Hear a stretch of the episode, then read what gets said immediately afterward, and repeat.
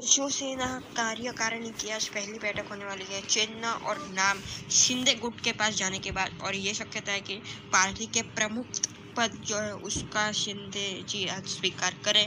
आज मीटिंग में क्या होगा वो तो मीटिंग के बाद ही पता चलने वाला है। लाइक सर सब्सक्राइब कर मिलते हैं नेक्स्ट शॉर्ट